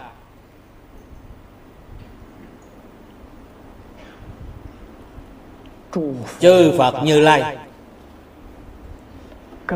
khác với phàm phu chúng ta.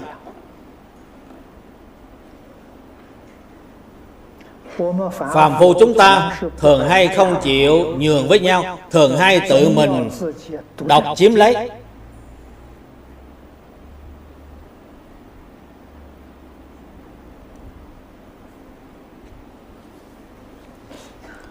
A Di Đà Phật có năng lực xây dựng Cực Lạc Thế Giới, còn những chư Phật Như Lai khác không có năng lực hay sao?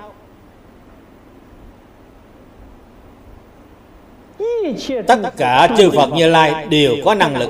Mỗi mỗi vị Phật cũng xây dựng một cõi Cực Lạc Thế Giới, không tốt hay sao? Vì sao chỉ xây dựng một cõi? Ở trong này có ý nghĩa giáo học rất là sâu xa.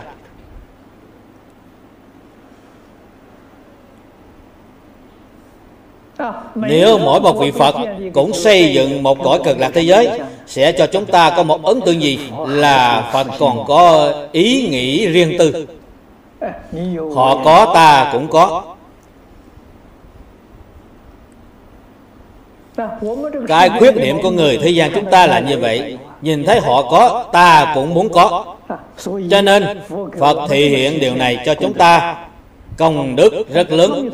A Di Đà Phật xây dựng xong cõi Cực Lạc, những chúng sanh chưa giác ngộ thấy đều được đưa đến cõi Cực Lạc của A Di Đà Phật để tu học. Họ ở đó tu học sẽ được khai ngộ. Cho nên tất cả chư Phật đều suy tôn A Di Đà Phật. A Di Đà Phật ở cõi Cực Lạc xây dựng một trường đại học Phật giáo. Hết thảy tất cả chư Phật đều vì A Di Đà Phật chiêu mộ học viên. Chư Phật đều tuyên truyền chỗ hay của trường học đó, khuyên mọi người đến trường học đó để học hành thân cận A Di Đà Phật. Phật Phật đều nói như nhau. Tất cả chư Phật và A Di Đà Phật là cùng chung một pháp thân. Trong kinh nói mười phương ba đời Phật cùng chung một pháp thân. Quý vị nên biết suy tôn A Di Đà Phật chính là suy tôn chính mình. Quý vị không thể không biết đạo lý này. Hiện tại trong thế gian này chúng ta hầu như chỗ nào cũng nhìn thấy, cũng nghe đến xung đột.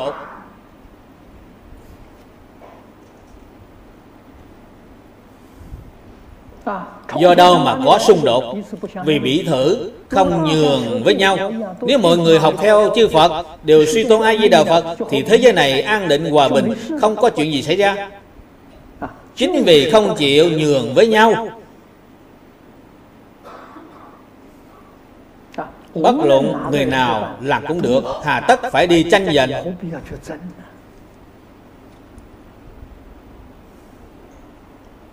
Tranh giành cũng vô ích. Cho nên cổ Đại Đức có nói, chư Phật nhường nhau, điều quy nhất Phật. Ý nghĩa của câu này rất là sâu xa, thấy điều dạy cho chúng ta.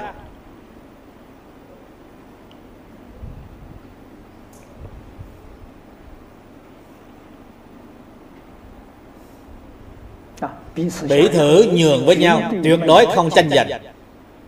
Trong cõi nước của chư Phật không nhìn thấy có hiện tượng tranh giành, cũng không nghe đến cái danh từ tranh giành.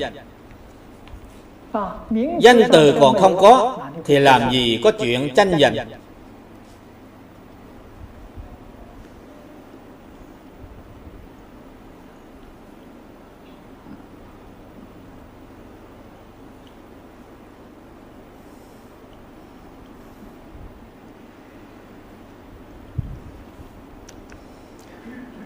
Cổ nhân có nói, Phật Phật đều nói như nhau. Trí huệ, đức tướng đều là bình đẳng, cứu cánh viên mãn, không có cao thấp. Thế nhưng pháp môn niệm Phật là do A Di Đà Phật sáng tạo.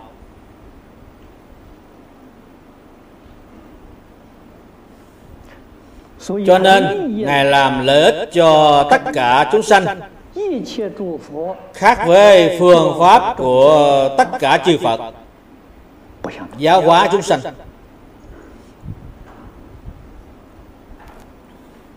Tại vì sao? Vì tất cả chư Phật giáo hóa chúng sanh, tức là chúng tôi thường nói vô lượng pháp môn, tám vạn bốn ngàn pháp môn đều phải đoạn phiền não mới có thể chứng Bồ Đề. Thế như khi nãy chúng tôi đã nói, quý vị phải buông bỏ chấp trước. Đối với tất cả mọi người, mọi việc, mọi vật thì quý vị mới có thể chứng được tứ thánh pháp giới, mới có thể ra khỏi lục đạo luân hồi. Đây là mười phương tất cả chư Phật dạy chúng sanh. Đây là theo trên mặt lý mà nói.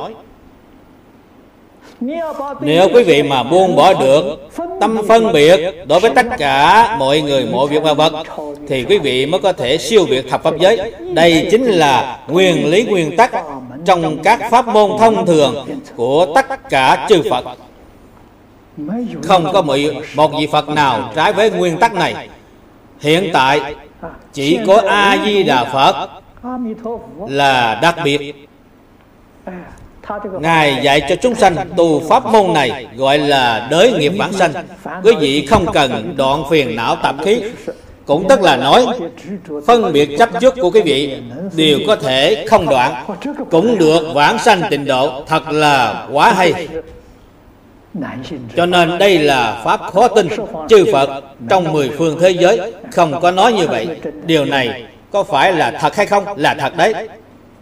Thế nhưng sự thù thắng nhất vẫn không phải ở chỗ này.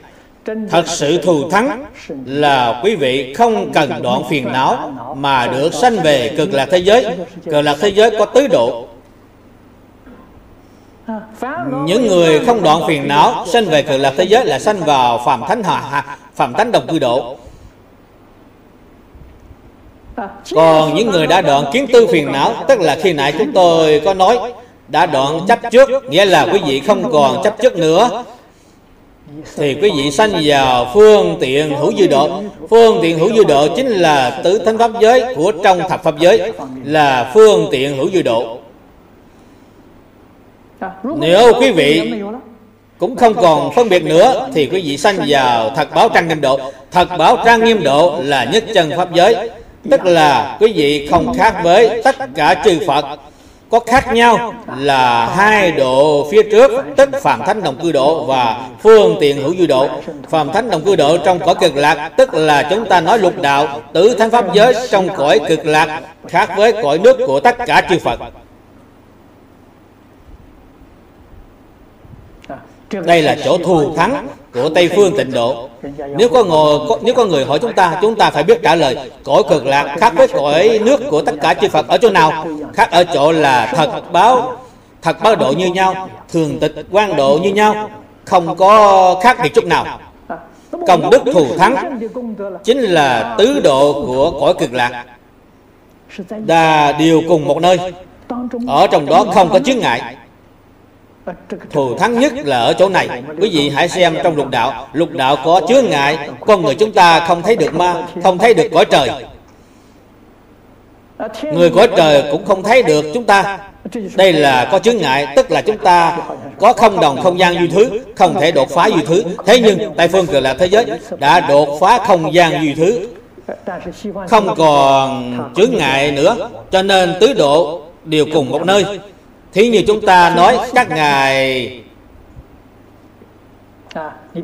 các ngài Quan Âm, Thế Chí, Văn Thù, Phổ Hiền, các ngài là bậc Bồ Tát trong nhất chân pháp giới. Các bậc Bồ Tát trong thật trong thật báo độ, những người trong Phạm Thánh Đồng Cư Độ mỗi ngày cũng gặp được các ngài, thật là không thể nghĩ bàn. Đây là trong cõi Phật. Đây là trong cõi Phật của mười phương thế giới đều không có, thật là chưa từng nghe nói qua. Điều hiếm có nhất là thọ mạng dài lâu. Thọ mạng dài lâu là cái đức bậc nhất ở trong Tây Phương Cực Lạc Thế Giới. Quý vị sanh đến cõi cực lạc, dù là Phạm Thánh Đồng Cư Độ, hạ hạ phẩm vãng sanh, cũng là vô lượng thọ, tức, tức là thọ mạng vô lượng. Vô lượng thọ chính là cho chúng ta một viên thuốc an thần. Cho dù thời gian học Phật, thời gian chứng quả có lâu đi nữa cũng không sao, vì chúng ta có thọ mạng vô lượng. Không như ở trong thế giới này, ở trong thế gian này, thọ mạng của chúng ta quá ngắn ngủi. Quý vị học Phật, học vẫn chưa được thành tựu thì đó thì thọ mạng đã hết, và lại phải đi đầu thai, đầu thai đến nhân gian này lại tiếp tục tu học, nhưng ít nhất phải trễ mất thời gian hai mươi năm. Quý vị nghĩ xem có phiền phức hay không? Ở Tây Phương Cực Lạc Thế Giới tu học thì không có cái tình hình này, cho nên họ tiến bộ rất mau. Huống chi là ở cõi cực lạc có thầy dẫn dắt. Những vị thầy đều là mười phương tất cả chư Phật Như Lai, các ngài đều là Phật. Còn bậc đẳng giác là bạn học của chúng ta, là bạn lữ của chúng ta. Hoàn cảnh tu học tốt như vậy trong mười phương thế giới khác không thể sánh bằng. Trong mười phương thế giới tìm không ra hoàn cảnh tu học lý tưởng như Tây Phương Cực Lạc Thế Giới. Cho nên chúng ta muốn thành tựu, không đến cõi cực lạc thì quý vị đi đâu? Vì vậy công đức lợi ích của Tây Phương Cực Lạc Thế Giới vô cùng thù thắng, trong cõi nước của mười phương chư Phật tìm không ra. Chư Phật nhìn thấy cách làm của A Di Đà Phật thì vô cùng kính phục, vô cùng hoan hỷ. Ngài đã làm thì chúng tôi không cần làm thêm nữa.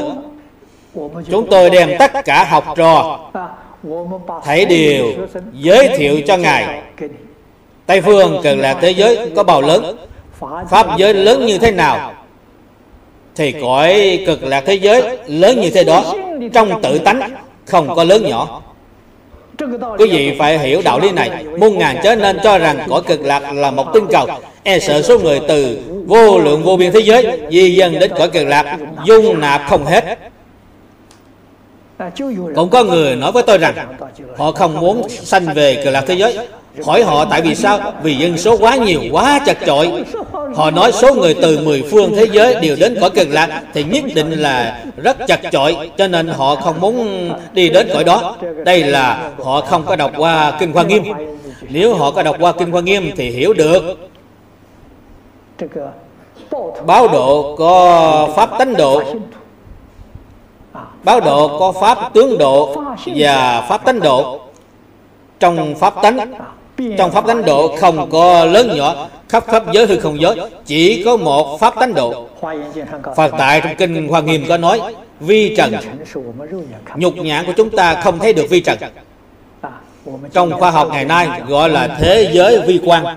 Lượng tử lực học là vi tế nhất. Phật nói trong vi trần của thế giới, thế giới bao lớn cũng lớn như thế giới này của chúng ta vậy. Thế giới không có thu nhỏ, vi trần cũng không có phóng lớn. Trong vi trần của thế giới, ai có thể vào trong? Phổ Hiền Bồ Tát có thể vào trong. Những thế giới trong đó cũng có vô lượng thế giới, cũng có vô lượng chư Phật, cũng có vô lượng chúng sanh. Nói không chừng đạo tràng này của chúng ta cũng đi vào trong đó. Trong thế giới quy quan, nhìn thấy đạo tràng này của chúng ta, nhìn thấy chúng ta đang sinh hoạt, đây là sự thật.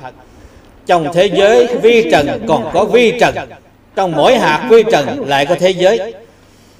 Những thế giới như vậy trùng trùng vô tận. Trong Phật Pháp thì nói rộng không bờ mé, sâu không thấy đáy. Sâu không thấy đáy là nói thế giới vi quan, là nói thế giới trùng trùng vô tận. Đây là tánh đức của tự tánh, gọi là Pháp nhĩ dư thị, tức là Pháp vốn là như vậy. Cảnh giới không thể nghĩ bạc. Các nhà khoa học hiện nay đã phát hiện, tuy họ đã phát hiện vật chất rất nhỏ, nhưng vật chất rất nhỏ đó là từ không sanh ra có. Hiện nay gọi là năng lượng và chất lượng. Vật chất từ đâu mà có? Là từ năng lượng biến hiện ra. Đồng thời nó cũng rất mau lại biến thành năng lượng. Nó sát na sanh diệt. Đây là các nhà khoa học hiện nay mới phát hiện, đích thật là từ không sanh ra có. Trong kinh Bát Nhã Tâm Kinh có nói, sắc tức là không, không tức là sắc, sắc chẳng khác không, không chẳng khác sắc. Trong kinh Bát Nhã, trong Bát Nhã Tâm Kinh đã chứng thật, đã chứng minh hoàn toàn là sự thật, không phải giả. Thế nhưng trong vi trần còn có thế giới thì họ không có cách nào biết được. Khoa học vĩnh viễn không thể đạt đến cảnh giới đó.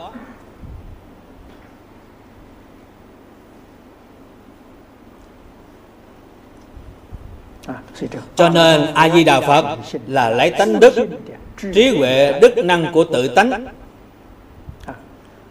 hiện ra cảnh giới đó. Tức có nghĩa là bốn mươi tám nguyện độ chúng sanh.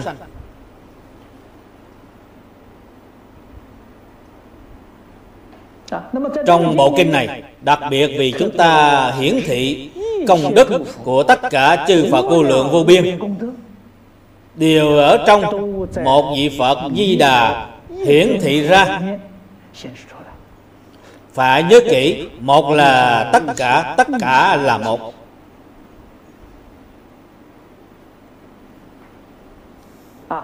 Mười phương ba đời, tất cả chư Phật cùng chung một pháp tánh, cùng chung một danh hiệu, cùng chung một trí huệ,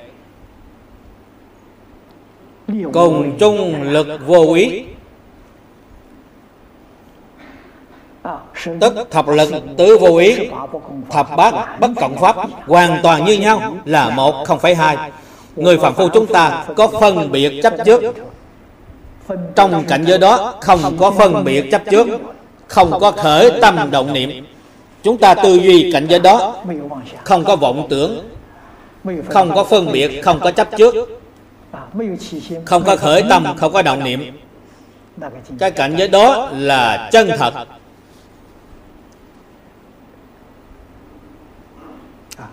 Cho nên Thế Tôn vì chúng ta giới thiệu Ngài thuyết pháp như vậy, dụng ý của Ngài rất sâu, rất rộng, không có bờ mé. Nếu chúng ta muốn biết nghĩa sân, muốn, muốn biết nghĩa chân thật của Như Lai, đích thật không phải là một chuyện dễ. Cổ nhân có nói, chỉ có chứng được mới biết. Trong cảnh giới đó, đích thật không thể nghĩ bàn, không thể nghĩ, tức không có cách nào tưởng tượng được, không thể bàn, tức không có cách nào nói rõ. Nhất định phải khế nhập. Khế nhập cảnh giới đó thì quý vị đột nhiên đại ngộ, thì quý vị mới thật sự hiểu rõ. Cho nên cái ý của Phật rất rõ rệt, điều khiến cho mười phương tất cả chúng sanh không có khả năng tự mình đoạn phiền não,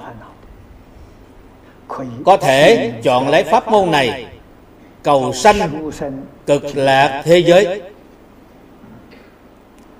Đây chính là nghĩa chân thật của nguyện thứ mười bảy, tức là nguyện chư Phật tán thán trong bốn mươi tám nguyện.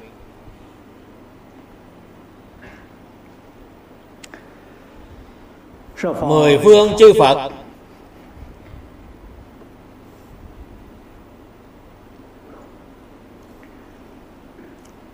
các ngài giáo hóa tất cả chúng sanh.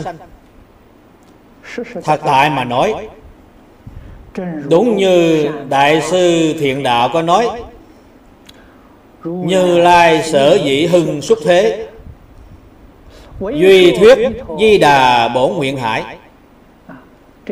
Câu nói này là thật, không giả chút nào. Tất cả chư Phật thị hiện trong chính pháp giới là giúp cho tất cả chúng sanh phá mê khai ngộ, lìa khổ được vui. Quý vị muốn hỏi mục đích thật sự của tất cả chư Phật ở tại đâu? Mục đích thật sự chính là khuyên quý vị cầu sanh Tây Phương cực lạc thế giới.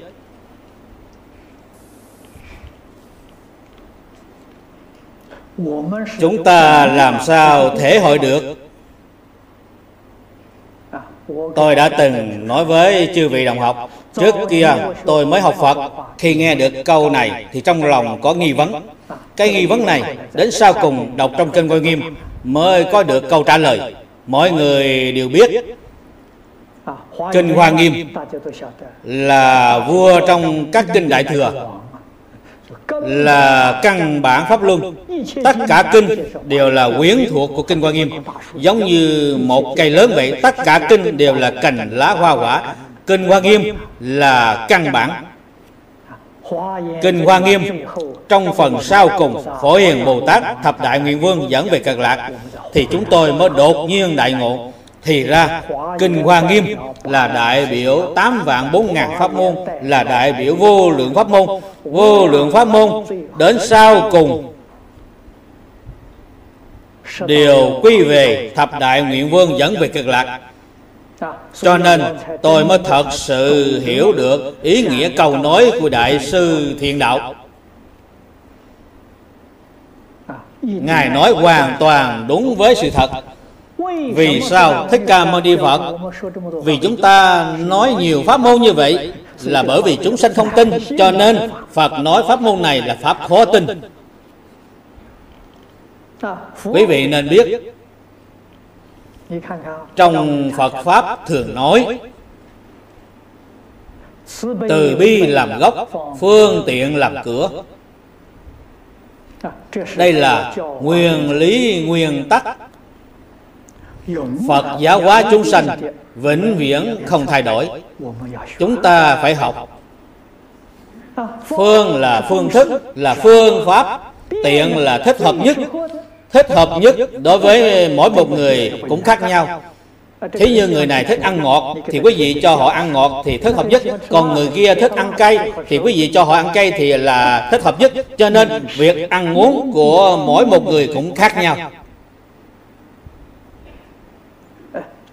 biết rõ sự thích hợp của mỗi một người thì gọi là phương tiện. Nghĩa là Phật biết quý vị thích tu phương pháp nào thì Ngài dạy phương pháp đó cho quý vị. Thế nhưng bất luận quý vị thích tu phương pháp nào, muốn học pháp môn nào, thì Thế Tôn nhất định cũng đem pháp môn Di Đà giới thiệu cho quý vị.